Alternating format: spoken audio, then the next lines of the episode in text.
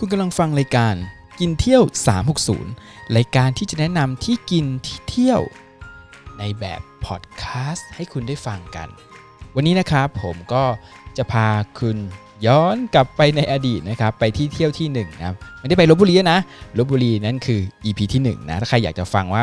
ย้อนอดีตไปสมัยอเจ้าเนี่ยก็ไปฟัง EP ที่1นะแต่ EP ที่2นะครับผมจะย้อนอดีตพาคุณไปที่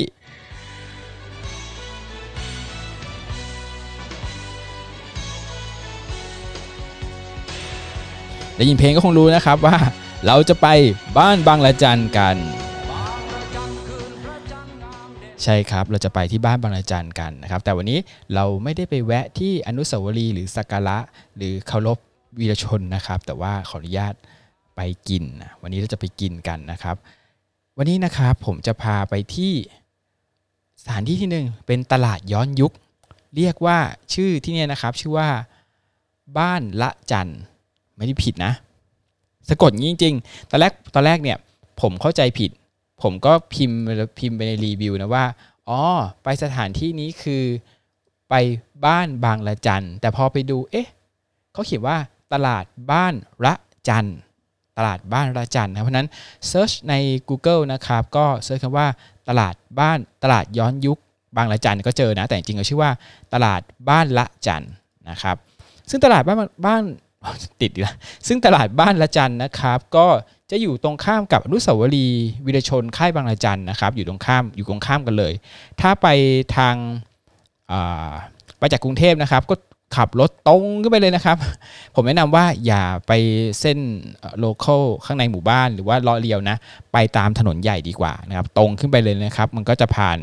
อ่างทองนะครับอายุทยาอ่างทองสิงห์บุรีนะครับแล้วก็เลี้ยวซ้ายปุ๊บมันจะมีถนนใหญ่มากเลยเลี้ยวซ้ายนะครับ ไปที่ตลาดย้อนยุค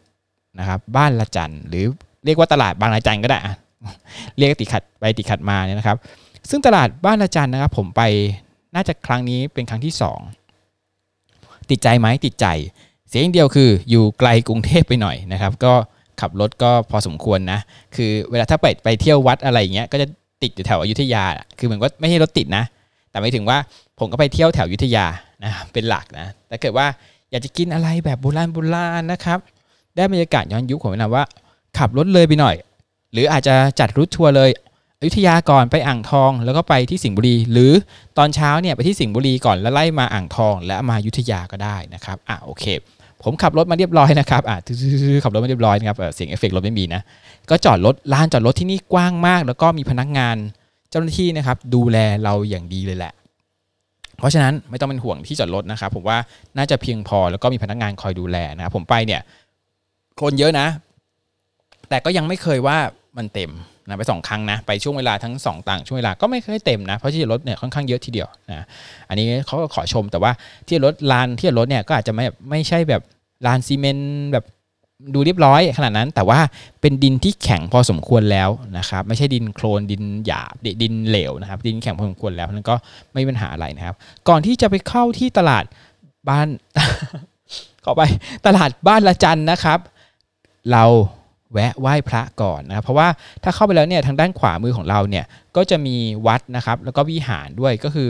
วัดจะมีวิหารหลวงพ่อธรรมโชตคุณคุณไหมครับหลวงพ่อธรรมโชตอ่า ก็ถ้าใครรู้เรื่องบางละจันอ่าหลวงพ่อธรรมโชตก็คงจะคุ้นเคยกันดีนะครับ ก็ไปสักการะก่อนนะครับ หรือว่าจะไปที่วัดโพเก้าต้นนะครับ อยู่ข้างๆ อยู่ด้านหน้า ก็ได้เหมือนกันคือไหว้ได้สองไหว้ได้สองที่เลยสักการะเรียบร้อยเสร็จนะครับ ก็เดินตรงมาเรื่อยนะครับ ก็ในช่วงนั้นเองก็จะมีบรรยากาศเหมือนกับมีรถม้านะครับ รู้สึกจะ 50 บาทมั้งแต่ผมก็ไม่ได้นั่งนะ แล้วก็จะมีบ่อน้ำใหญ่ ๆ นะครับ ซึ่งตอนแรกเข้าใจว่ามีเต่าก็ไม่มีเต่า มีเออมีเหมือนกันมีเต่าอยู่เหมือนกันแต่ไม่ไม่ได้เยอะมากนะครับ แล้วก็ถ้าใครอยากเข้าห้องน้ำนะครับ เดินไปด้านขวาเลยจะมีห้องน้ำให้อยู่นะครับ ก็ห้องน้ำถือว่าค่อนข้างสะอาดนะสะอาดกว่าที่คิดนะครับ ห้องน้ำในโซนนี้นะครับ เดินตรงไปเรื่อยนะครับ ตรงไปเรื่อยตอกแตกตอกแตกไปเรื่อยนะครับทางด้านขวามือเราจะเห็นเหมือนกับเป็นหน้าค่ายบางอาจันและมีผู้คนนะครับในยุคย้อนยุคเป็นนายจันหนวดเขี้ยว เป็นทหารตัวหลักในบางอาจันนะครับ อยู่ต้อนรับเราด้านหน้านะไม่ได้จะฆ่าฟันอะไรเรานะครับ ก็ต้อนรับให้ถ่ายรูป อันนี้ถ่ายรูปได้ฟรีนะครับก็สามารถถ่ายรูปได้ ผมเคยไปครั้งหนึ่งเนี่ยจะมีให้ชุดให้เช่าเลยแต่คราวนี้ไปเนี่ยไม่มี เพราะนั้นถ้าใครอยากจะแต่งชุดย้อนยุคนะครับ ก็ยุคบางระจันเนี่ยก็ไม่ต้องถึงขนาดว่าแต่งสเต็มยศมาเป็นมาเครื่องกระดงประดับไม่ต้องก็ได้นะครับ แต่งแบบเบาๆก็ได้นะครับ เสื้อแบบเสื้อไทยแบบว่าหม้อห้อมอะไรอย่างเงี้ยนะครับ ก็ผมว่า ก็เข้ากับยุคเขาดีนะครับ หรือบางคนจะแบบจะใส่รัดอกมาเป็นผ้าพันนะครับ ใส่ผ้าถุงใส่ตะเบงมานอันนี้เขาจะยิ่งดีใหญ่นะครับ หรือใส่ชุดไทยแบบอายุทยาไปก็ได้ก็เหมือนเราเป็นขุนนงขุนนางนะครับ ไปเที่ยวก็ได้นะครับ ผมว่าอันเนี้ยมันไม่ถึงจำเป็นขนาดว่าจะต้องใส่ชุดไทยเหมือนที่พีแรกที่ผมแนะนำนะ แต่ถ้าคุณใส่คุณจะได้ภาพที่สวยงาม เพราะว่าอะไร เพราะว่าโดยรอบบริเวณเนี่ยพนักงานที่เรียกพนักงานก็ไม่ถูกเรียกว่าชาวบ้าน ชาวบ้านเนี่ยเขาใส่ชุดเนี่ยแบบชุดไทยหมดเลยอะ่ะเออชุดไทยหมายความว่าชุดไทยในยุคขของบาลจันนะอาจจะไม่ได้แบบว่าสวยแบบโหพริ้งวิบวิงวับ แต่ว่าเป็นชุดไทยที่คุณจะได้เห็นบรรยากาศใส่ตะเบงมาน ใส่จงกระเบนนะครับแบบชาวบ้านชาวบ้านเนี่ยผมว่าก็ได้บรรยากาศดีนะครับ สิ่งหนึ่งที่ต้องชมคือบรรดาพ่อค้าแม่ค้าเนี่ยเขาเหมือนกับมีการแสดงในตัวเนี่ยแต่แต่อยาก จะให้นักท่องเที่ยวจุดหนึ่งเนี่ยพยายามสนุกกับเขาด้วย ไม่งั้นมันจะเกิดการเคอะเขิน เช่นเขาบอกว่า ว่าไงเอ่ออะไรนะ อีหนู แม่นาย อะไรเงี้ยเขาจะมีเขาจะมีศัพท์คำพูดเรียก สมมติว่าเรียกคนแก่เนี่ยแม่นายอะไรเงี้ยเขาจะมีศัพท์เหมือนกับศัพท์โบราณนะกก็อันนี้ผมว่าดีมากเป็นสิ่งหนึ่งที่ตลาดย้อนยุคควรจะมีสิ่งนี้ทำรู้สึกว่าเราได้ย้อนไปในอดีตจริง ๆ นะครับ ผมเองยอมรับจริงก็ไม่ได้ใช้ศัพท์แบบว่า โบราณกับเขา แต่ว่าก็ใช้คำน้ำหนักของสุภาพหรือพยายามแบบให้ดูกลมกลืนมากที่สุดนะครับ แต่ก็ไม่ขนาดว่าใช้ขอรับอะไรแยะนะครับ แต่ถ้าไปกับเพื่อนๆหลายคนก็ไม่แน่นะ นี่ก็แบบไปอาจจะมีเขินนิดนึงนะ เพราะเรายังไม่ได้ใส่ชุดไทยนะครับ แล้วก็ใส่ชุดธรรมดาอยู่เหมือนกับเราหลงยุคเข้าไปอีกทีหนึ่งนะครับ อาหารที่นี่บอกเลยว่าเพียบมากๆ ขนมก็เพียบมากๆนะครับ ใครจะไปห้ามกินข้าวก่อน ไปถึงคุณต้องกินที่นี่ ซึ่งวันนี้นะครับผมก็จะพาทัวร์กันนะมาดูว่าแต่ร้านเป็นไงผมอาจจะไม่ได้หมดนะ เอาร้านที่ผมได้แวะนะครับ อันแรกก็คือว่าข้าวหลามต้นอ้อนะครับจะอยู่โซนแถวๆหน้าหน่อย ก็คือข้าวหลามแหละเพียงแต่ว่าบรรจุภัณฑ์ที่ใส่เนี่ยก็ไม่ได้ใช้เป็นกระบอกไม้ไผ่ แต่เป็นต้นอ้อนะครับซึ่งต้นอ้อเนี่ยขนาดก็จะประมาณส่วนกลางประมาณนิ้วหนึ่งนะครับก็จะเป็นเล็กๆนะข้าวหลามหลังเล็กๆนะครับก็ขายเป็นมัดนะครับ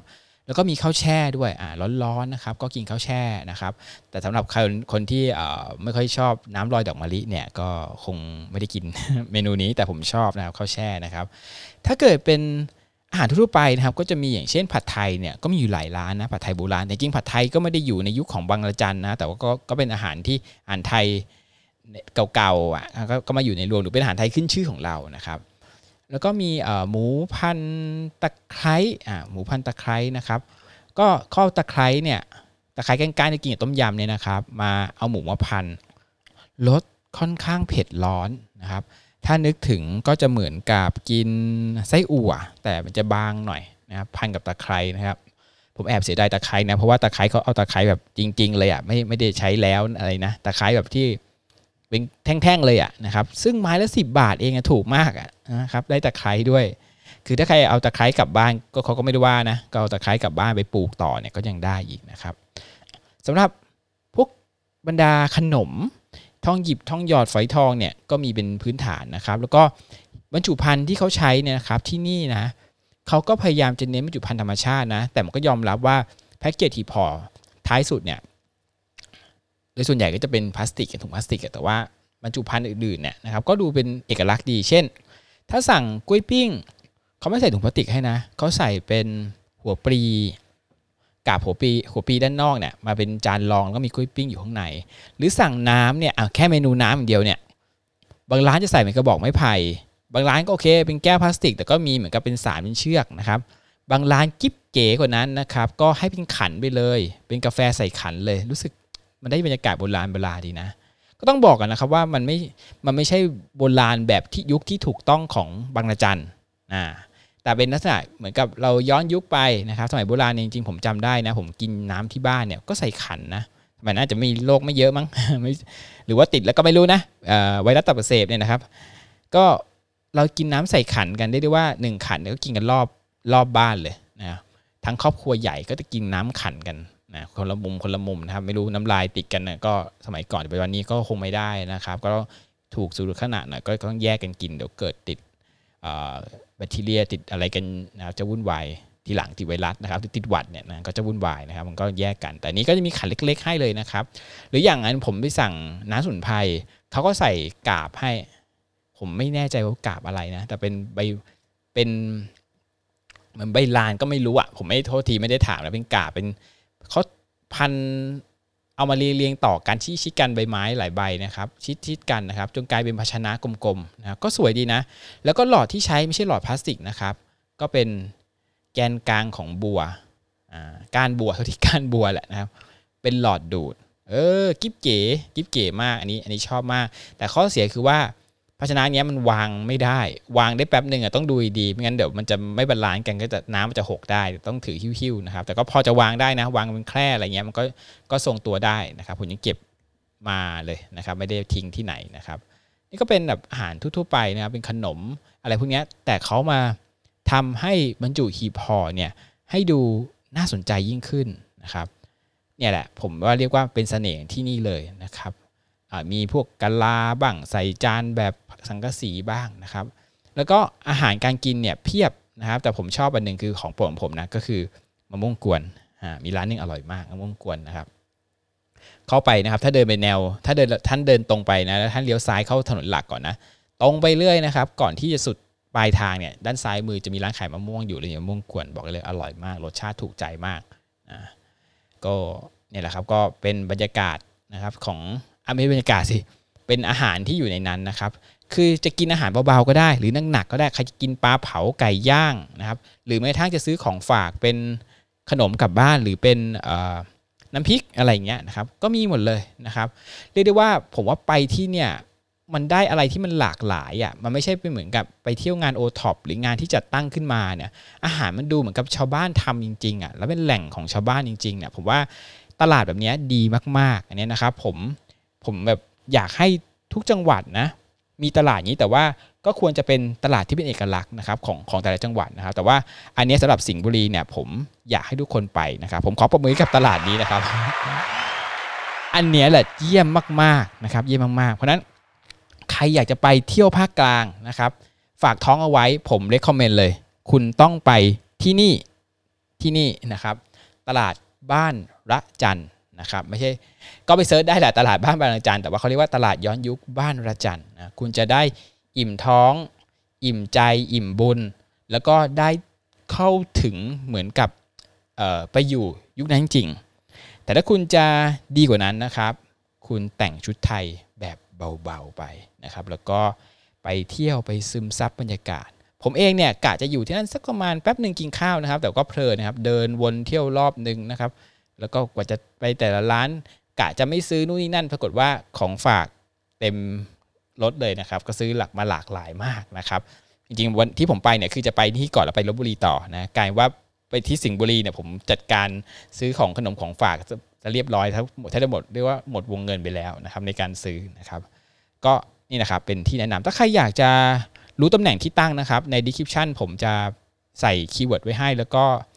ออผมไม่แน่ใจนะพอดแคสต์นี่จะลิงก์นี้หรือเปล่า แต่ถ้าใครจะรู้เนี่ยก็ไปที่เพจของกินเที่ยว 360 ก็ได้ หรือไปที่ Facebook ของออไปที่ Twitter กินเที่ยว 360 ก็ได้นะครับ ผมจะมีรีวิวเอาไว้นะครับ ก็ไปตามนั้นดีกว่านะจะได้ชัวร์นะครับสำหรับ EP นี้นะครับก็